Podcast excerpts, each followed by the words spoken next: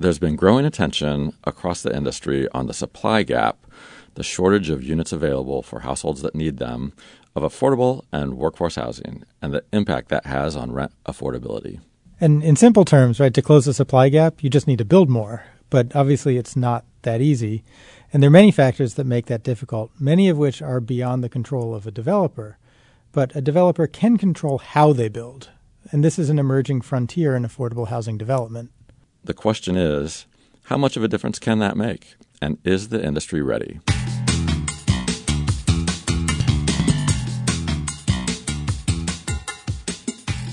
Hello, and welcome to the Freddie Mac Multifamily Podcast. I'm Steve Guggenmos. And I'm Corey Aber. And today we're going to look into some innovative construction methods and the potential impact they can have on closing the supply gap, or at least making new units more affordable than they might otherwise be. We're joined today by Andrea Ponsor and Adam Cohen from the Stewards of Affordable Housing for the Future. They're the authors of a new paper that looks in depth at the question. It's called Faster, Better, More Promising Construction and Technology Approaches for Accelerated and Efficient Affordable Housing Development. Andrea and Adam, thanks for joining us today. Thanks for having us. Thank you. All right, so Andrea, before we get into the details of some of the new construction approaches, I think it would be good to set some background, right? So we've been talking a lot on the podcast about the shortage of affordable units in the country and the need to close that supply gap. But what makes doing so difficult? What's holding the market back? Sure. So we think about this in four categories land, materials, labor, and regulation. So, land is just the availability and, and, cost of land. We focused for our report a lot on the West Coast, where you can see in cities like San Francisco, you've got less than 3% of the land that's actually available is developable, where you could build housing or, or any other use even in cities where there's more available land, it's it's still not a lot, and we're competing for that land with all other uses. So it's driving up costs um, just to buy the land. There are certainly solutions there, but that's one factor. Another piece is regulation. Um, a, a, recent study by the National Multi Housing Council and others found that 30 to 40 percent of the cost of producing multifamily housing is driven by regulation. Some of that is good and important regulation. Some of it is is maybe something that could be streamlined. So that's a contributing factor as well. A third piece is materials costs. Materials costs are rising rapidly, um, you know, 11 to 20 percent, sort of depending on category, and as much as 8 percent just year over year, one year to the next, on your cost of concrete and wood, the fuel to transport those materials to the to a project where you're building.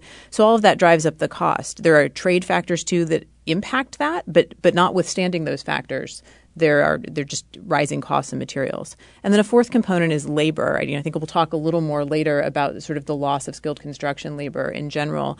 But there is so much building activity, and we're in such a strong economy right now that finding people to help construct housing is incredibly difficult and driving up the cost of doing so.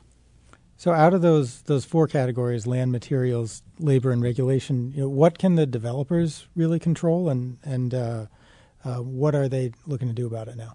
Sure. So we're a collaborative of developers, and we'd like to think we could have a voice in all of those things. Certainly, we advocate for regulatory streamlining and policies that promote the development and preservation of affordable housing.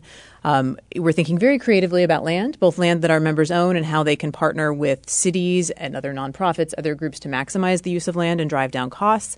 But the place where we think we can really move the needle and move it most quickly is around materials and labor. Um, what we build, how we build it, who we use to build it. And so, as as you work to do that, what are some of the methods that uh, that are able to achieve that? So we looked in our report uh, very broadly at offsite construction, different ways to construct housing or pieces of housing offsite, not on the place where it's ultimately going to be located. We also took a short look at some new materials like mass timber and some process improvements like integrated project delivery that changes how a design, engineering, and construction team works together to produce a project. We spent most of our time thinking about offsite construction. So let's talk about that. So offsite construction. So how does that compare to you know, just think of a normal uh, normal construction? Uh, how does that work today, and, and what's different about offsite? Right. So we think about normal construction as stick built or site built, where you're framing out a building and installing everything on location, building it from lumber or steel to a building. Offsite is when you're building some major component in a factory somewhere, not on site. Um, and that may be panelized, where you're doing just a superstructure, like a steel frame that's built off site and then can be assembled on site. It may be enclosed walls that actually have some electrical or systems already closed in the wall and then are put together, like if you're old enough to remember Jaffa blocks, one wall at a time. Um, or it may be what we call fully volumetric, so full units, six sided, four walls, a ceiling, and a floor, brought and sort of stitched together on site. So there's a range, but it's, it's taking some of that work off the site into a factory where you have controlled conditions. So the volumetric is kind of the classic you think of Legos or something like that stacking on top of each other. Yeah, but that you've built your little Lego house and stacked them up to make a Lego apartment building in a way. With part of the labor being done on site and part of it at factories, does that change uh, the dynamic at a project? And I think Adam's going to speak to some of the labor factors. Uh-huh. On site, you still have work to be done, right? right. You still uh-huh. have to clear a site um, and, and right. prepare to put a building there. So you've got right. some labor on site, and then you've got the piece off site. And I think there are that then indicates a, lot of sort of regulatory and code pieces, both uh-huh. in how you work on site and off site, wherever that may be. So I don't know what you want to. Right. Uh, it, it's also just going to affect you know what what type of labor and what um, and where that labor is occurring. So you have you know when we think back to why labor is driving up costs so much. Um, you have a huge shortage of labor that's both traditional construction labor, but also um, a shortage of workers in the skilled trades um, that developers have access to, and this is driving up costs. Not only do you have to pay more money to get good people working on your projects, um, but you also it also means your project can take a lot longer to complete because you have to compete with other developers to get on the schedules of this limited number of workers. Um, you know their services are in high demand. Uh, we've even have heard of some of our members talk about the added costs of security staff that they hire on site to keep other developers from poaching staff. So this is kind of you know how in demand um, construction and, and, skilled trade uh, construction workers are right now, um, which you know understandably is driving up costs. The technologies and manufacturers that we looked at start to address this issue in a few different ways. First, it moves the labor need it moves a lot of the labor need to the factories. So this means that the manufacturers can hire full time workers to work in those factories, um, and you don't need to go out searching for labor for each individual project. Um, and it also means that you can reduce the number of different trade professionals you need to complete construction because you're using automation in the factories, and you can also cross train workers in that space. Uh, second, it means that you know production can continue rain or shine for the most part. So uh, could building is much less weather dependent when a lot of that work is being done in the factory. Um, this you know speeds up the time of project completion and also makes your time uh, line much more predictable. And then third, uh, on-site construction work, which can range anywhere from stacking and stitching modular units that already have finishes and appliances and are pretty much complete, all the way to um, you know assembling standardized factory made components can be done with less people and can be done simultaneous to factory or other finishing work. In some models, uh, site work begins at the same time that the factory work begins, and the two things, uh, two processes occur simultaneously. In other models, uh, you can be having piping and you know wiring done on the first, second, and third floors, while the fifth, sixth, and seventh floors are being installed. Um, so again, being able to kind of do these things simultaneously also means that less labor um, is going to be needed, and it just speeds up the time. Uh, taken together, you know, these three changes are going to mean pretty significant savings in time. One manufacturer of modular units uh, reported being able to install 12 units per day on site. Uh, one manufacturer that does more panelized components is reported being able to install 60 to 80,000 square feet a month, and also pretty significant savings in costs given the need for a smaller number of potentially less skilled workers, uh, the possibility of benefiting from a lower prevailing wage in the market where the factory is compared to the market where the property is being built, and also just in the reduced number of hours overall that it takes to finish a project. So does that manifest itself in uh, more units or cheaper units, uh, same number of units, but just cheaper to build and so therefore cheaper to rent? Uh, how, do, how does that cost savings on the construction side translate into uh, rent for tenants? I think the answer is both. I think all of those factors that we just talked about save both costs in terms of there being a reduced number of hours, a reduced uh, number of laborers, and um, you know potentially lower skill laborers needed. Um, and then at the same time, you know, the whole process is happening much more quickly. Uh, you know, all of those little savings and costs are ultimately what are going to drive down the development costs, and that you know translates to a lower rent needed to be able to make that project financially feasible. and I think it's also worth considering that often, I, oftentimes, um, rent is probably not a function of cost of development um, because you, there's market rents in a given area, and uh, while you definitely benefit from the lower cost, and that makes thing, these things possible, right? I think that's the important part: is you quickly, as you said, get markets devel- delivered into the market that will change the balance of supply and demand in that market, and that will potentially drop down those rents, and especially because they, you know, they've all, they've got room for that as well. Yeah, because we think so much about affordable housing, which is often restricted or subsidized in some way, in most major markets, we're finding we cannot build at a level that's affordable. So it requires some level of subsidy. So this does allow us to, and we're still not getting to where it's affordable to low income residents, even with some savings, but it does save on how deeply you need to subsidize if you can drive down that cost, that, that delta between what it's actually costing to create and finance and what you can charge a lower moderate income resident becomes smaller. So, so it could mean a little bit less state or local subordinate debt, or if you could get to maximum savings, arguably. Um, it, for an affordability-minded developer, it, it, point well taken that you know market forces will drive rents. Right. That makes that makes a lot of sense, and I think that um, in in the report, I think it also discusses that there's a different kind of model whether you're working with uh, a for-profit or not-for-profit um, developers. Is there anything interesting about that? Yeah, so I think this is really interesting, actually. Um, different manufacturers are thinking differently about how they want to execute, whether they work with a general contractor, whether they work with a developer as basically another supplier, a supplier this time of entire walls or units instead of just wood or steel, or whether they're actually a partner in that development. So we saw a range of, of people that will sort of work very flexibly in whatever way the developer wants them to, right up to manufacturers that want to do turnkey development and actually build something for you and then turn it over to you as an owner. Somewhere along that spectrum is an emerging group of folks that are sort of vertically integrating their processes all the way through participating in the design and engineering, serving as the contractor, and serving as a co developer. And that's where that different approach works for a profit motivated versus a nonprofit. In a for profit setting, they're remaining a partner in that development and sharing in the success of the development and a developer fee to the extent there is one and potentially in cash flow in the long run. So these company, this particular company that operates on that model is not just a manufacturer, they are continuing to be a real estate owner as well, potentially. In a nonprofit setting, because you're not distributing profits, that's not a sensible business model. So they're acting as a fee for service developer if you think of what has become the dominant way of developing affordable housing through the low income housing tax credit program, a big revenue source for developers who have that as their primary mission is their developer fee. So thinking about paying someone else to do the development is a mindset shift and a potential paradigm shift. And I think it's a sort of an interesting question.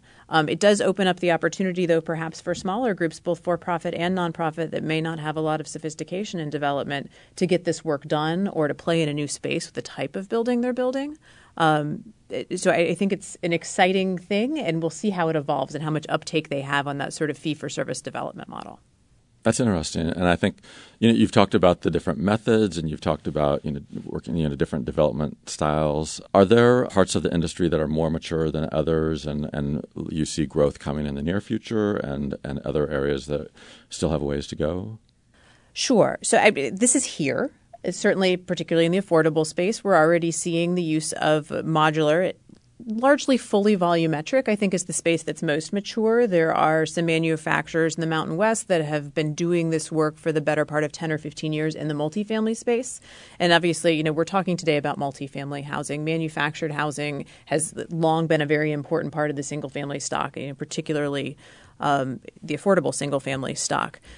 So the multifamily volumetric modular is maturing, um, and I think there's a good track record. Some of our members have already used multifamily modular in existing projects in the last five to ten years.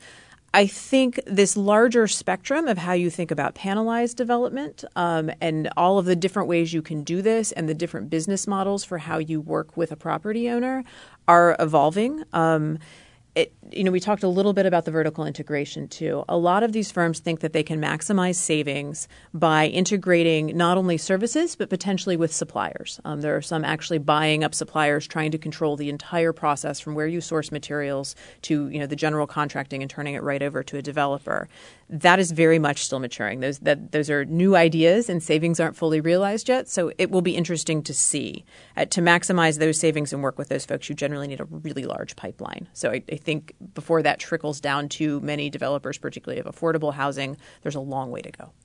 What about on the financing side of this? So you've seen some some success uh, already, but how are these uh, these projects financed, and is it different from stick built construction? So in terms of permanent financing, probably not. But during construction, it is it is something different. Traditionally, when you're building multifamily housing, lenders are making advances generally on a draw on a monthly basis as they can see progress and as you need the, the funds to construct the project. If you're working with a an offsite construction, a modular manufacturer, they're going to want a lot up front because they're building everything all at once, a whole unit. They've got to buy a bunch of materials and they've got to reserve time on their construction uh, in their production line. Um, that's a big advance. It's going to look really different for a lender than what you're doing than what they're used to on site. You're also off site. You're not on a piece of land, so how you secure that interest and the materials that are bought with the money that the lender would be asked to advance is a little bit different there's definitely some evolution there. People seem to be getting more comfortable uh, sending inspectors on site, use of QR codes to even track materials and, and help get comfortable with that. Um, we've heard but haven't been able to confirm that there's one lender using cameras um, in a factory just to, to sort of see daily progress and see where how the units are going and where their units are compared to everything else in the factory. Uh, some of that is, I think, more comfort level than real sort of legal perfection of security interest or anything like that. But I think there's still absolutely a place for you know mission driven lenders and states and localities that have funding to put into this to be a flexible financing source and help increase the uptake of this. Our members have found that it is particularly helpful to have some equity, some cash you can use to help front this um, and, and not have to fight those battles with the lender. But it does seem that it's evolving, and I think we'll get there. So, what about on, on the local front uh, and zoning and, and regulation? Uh, how is that impacted by these new methods? Yeah, so zoning, these are still multifamily housing. And in that respect, we, we aren't hearing too much around the zoning side. NIMBY concerns exist for building any kind of, of anything, really. Um, we see them stronger sometimes in affordable housing. And I think there's an education component if someone hears that modular is coming to town to making them understand this can be actually really beautiful and modern and will look in the end like it, it will be, you know, you can't differentiate it from other buildings. The big sort of regulatory piece, I think, where you do see the difference is there are inspections happening at multiple levels. You always have you know, building inspections taking place, but in this case, you're inspecting at a factory, which may be in the same jurisdiction, it may not, it may be four states away, and then you're inspecting on site. Understanding how those things work together and what the various entities that may inspect on site are going to expect and what they will be able to do with the systems you're using is an important piece of it.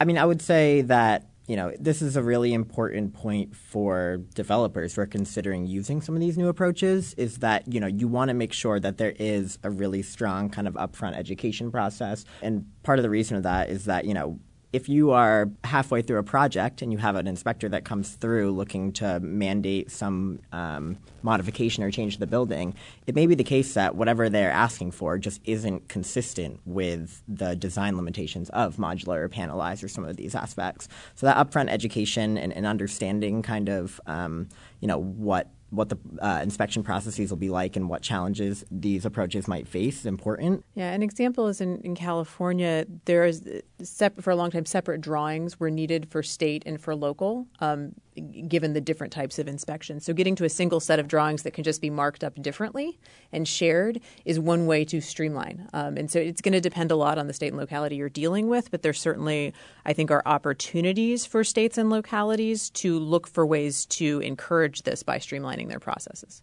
We've been really encouraged so far in seeing that um, you know some cities are going ahead and, and, and, really taking a proactive approach to this. Um, you know, San Francisco announced a commitment of $100 million in city funding to purchase modular units. They seem to be uh, taking you know these new approaches pretty seriously as they think about addressing issues related to homelessness in the city. Uh, New York City recently put out an RFI seeking feedback from local stakeholders on how to take advantage of modular construction. Uh, POAH, who's one of SAHF's members, just won a pretty significant city run competition in Chicago um, for a proposal to develop modular mixed use housing and commercial space on vacant city owned land. Um, and then another one of SAHF's members, the Community Builders, they've done it in Greenfield, Massachusetts. Um, you know, so th- this isn't only happening in the large high cost markets, although you know, obviously, it's those places where there's the largest affordability issues that are um, naturally going to be kind of looking more seriously in the beginning. We had talked about um, whether the industry was ready for it as our opening question, and uh, it sounds like the industry definitely is ready for it, and that there is some growth. Um, would would you say that that's accurate? I, think there's a lot of hunger for innovation, and I think this is a very attractive way to bring innovation. Ready is probably a relative term. I think we're going to learn a lot of things along the way. As Adam said, there are some cities, you know, ready to look at innovative way, ways of doing things, and we're going to find out where those friction points are in financing and in regulation as we go. I, I think there's a lot of narrative around now around like we need to recognize those challenges and, and seek ways to streamline them. So it seems like a good time. So, so let's talk about that a little bit um, and go into some more detail about the different methods. So, I, I think it would be good to, um, you know, you mentioned a few in the paper. Uh, let's talk through each of those and, and maybe some of the those challenges that, that we're starting to face and maybe resolve. So, in terms of offsite construction, you can have panelized construction, which is just that building panels, and it may be panels of wood framing or panels of steel framing. It may be panels that are, are more like walls with some electrical and mechanical enclosed already depends on the manufacturer and, and whether that's the right fit is a, a bit of a design question.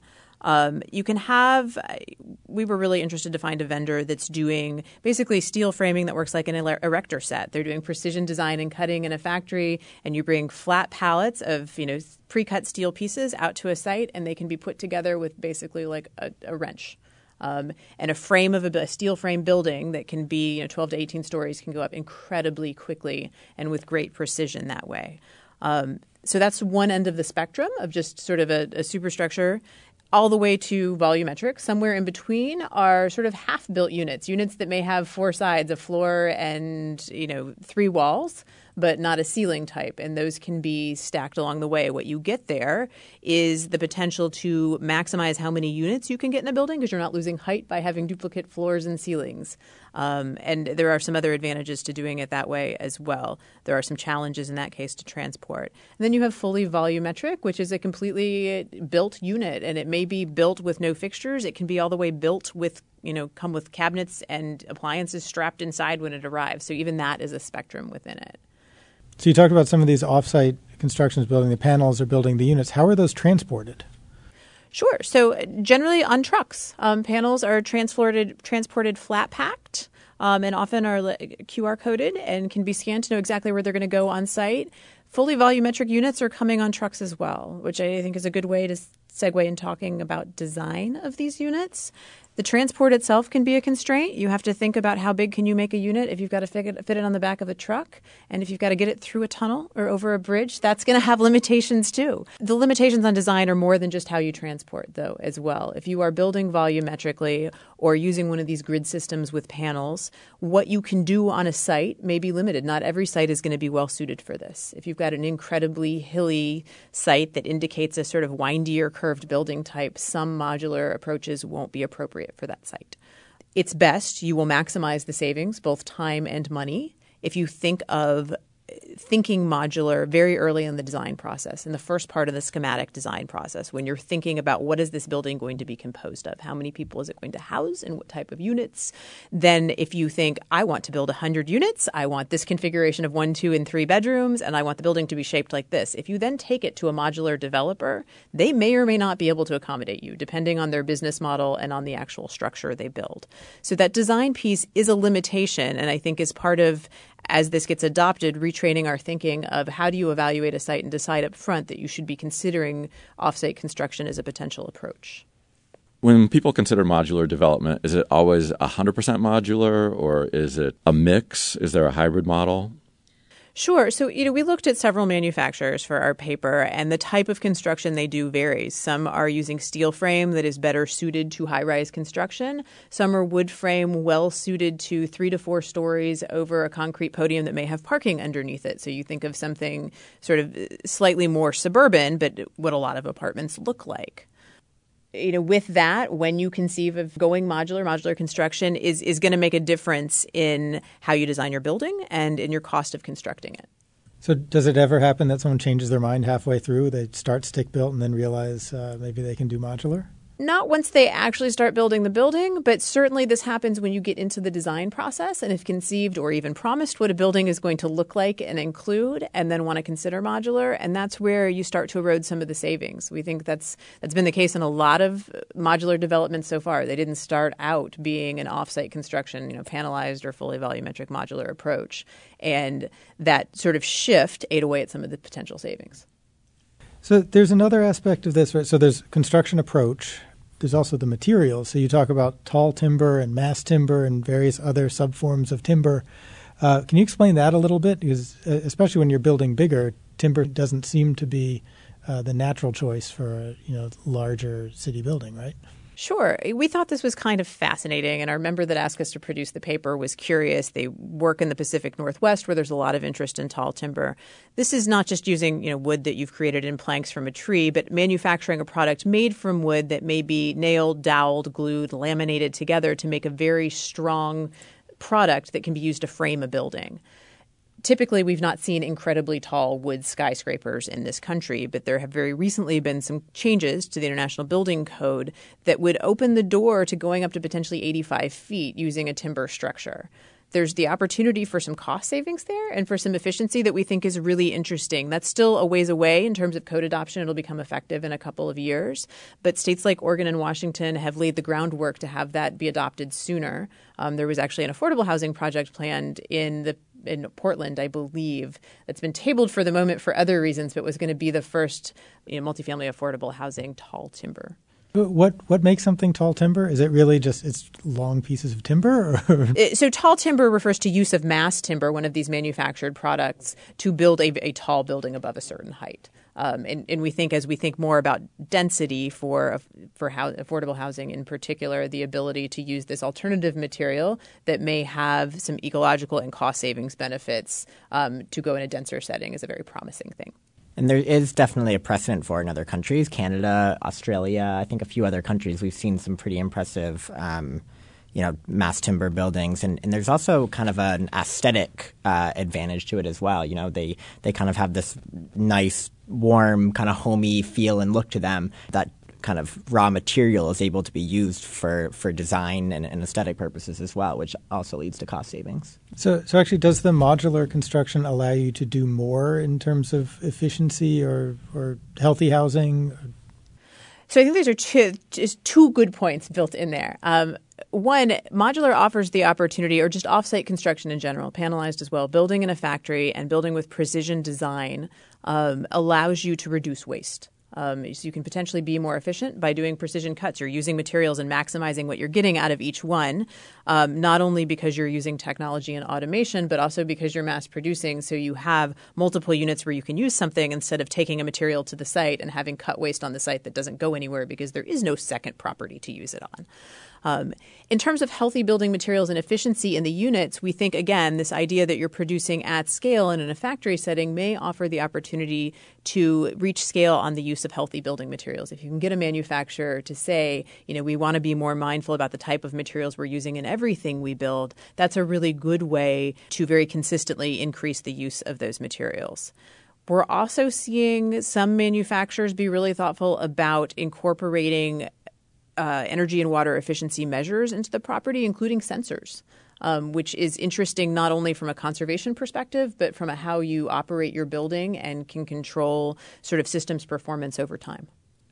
That's also, uh, I think, a good area to note that um, you know one of the other potential cost savings um, and maybe you know associated financing implications is that um, some manufacturers seem to think that they're going to get a much longer life out of these buildings, um, which could lead to obviously longer term cost savings um, and in terms of reducing you know just general operating costs if they are incorporating some of these energy and water and other utility saving mechanisms we've talked a lot about savings. I'm, and I'm not sure. Are there? I think it's really hard to get numbers on on how big those savings are. Have, have do you have any you know range or estimate on that? So we can tell you what the manufacturers tell us, and then we can tell you about how our heads hurt after we spent months trying to do a meaningful cost comparison. Um, so we hear numbers of you know up to twenty percent cost savings from most manufacturers. A lot of that is yet to be realized because they're seeking other efficiencies in their process through vertical integration or just scale in general. As we tried to compare, and our members have done um, some offsite construction, both fully volumetric and panelized, as we tried to do cost comparisons, we ran into a, a, number of challenges. Really practical ones like are these even in the same market and were they built in the same year? But also, when in the process did you conceive of using this technology? Did you do this in a way that really maximizes the savings and took advantage of everything this, this manufacturer or this system or approach has to offer in the way of savings? it's really difficult to find sort of clean start projects to look at and compare that way.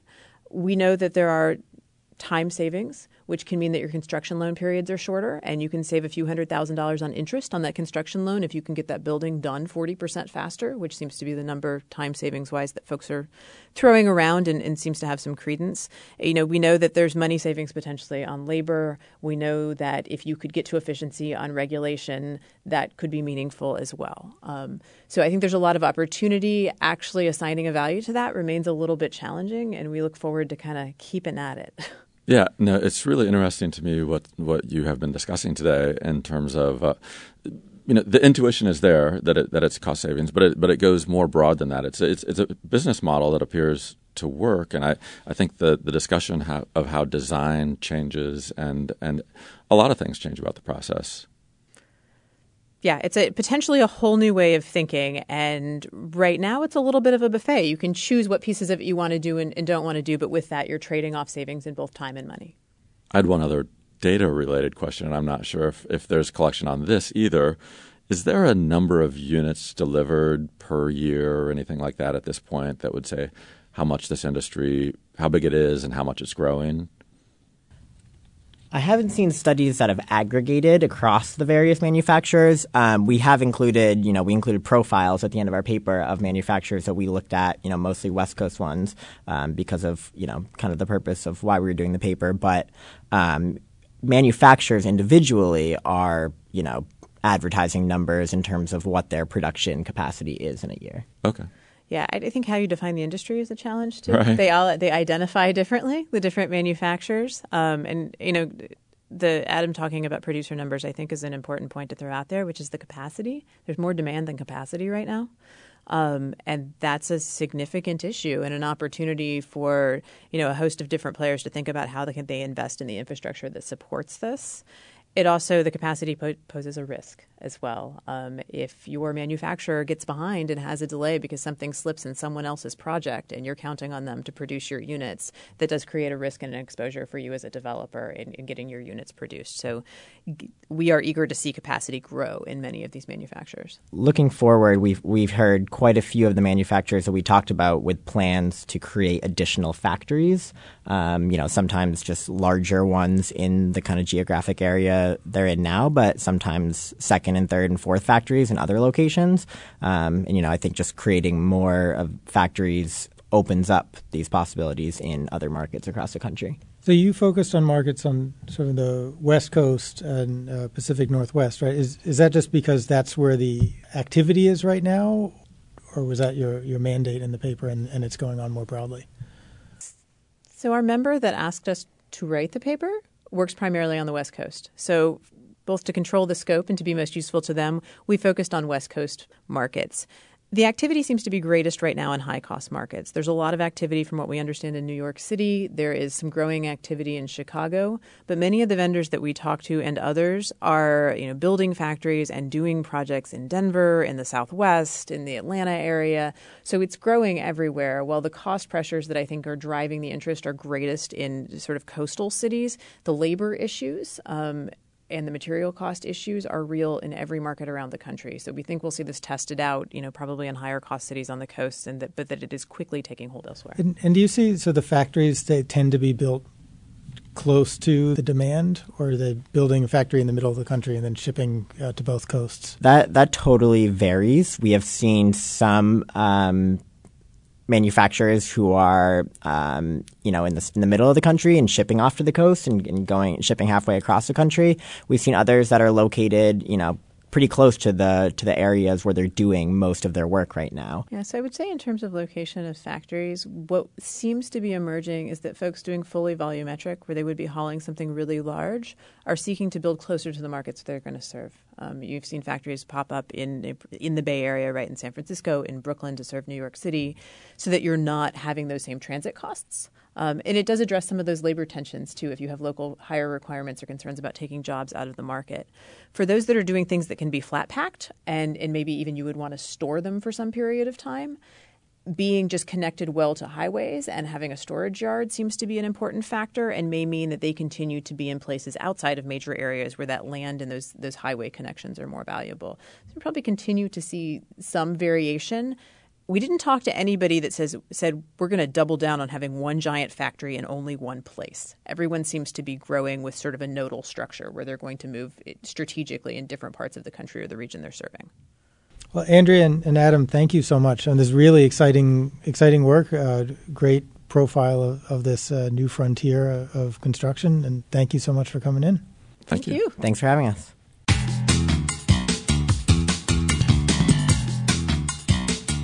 Thanks for listening to this episode of the Freddie Mac Multifamily Podcast. If you're interested in more, be sure to follow us on LinkedIn, Twitter, and Facebook, and subscribe on iTunes and SoundCloud.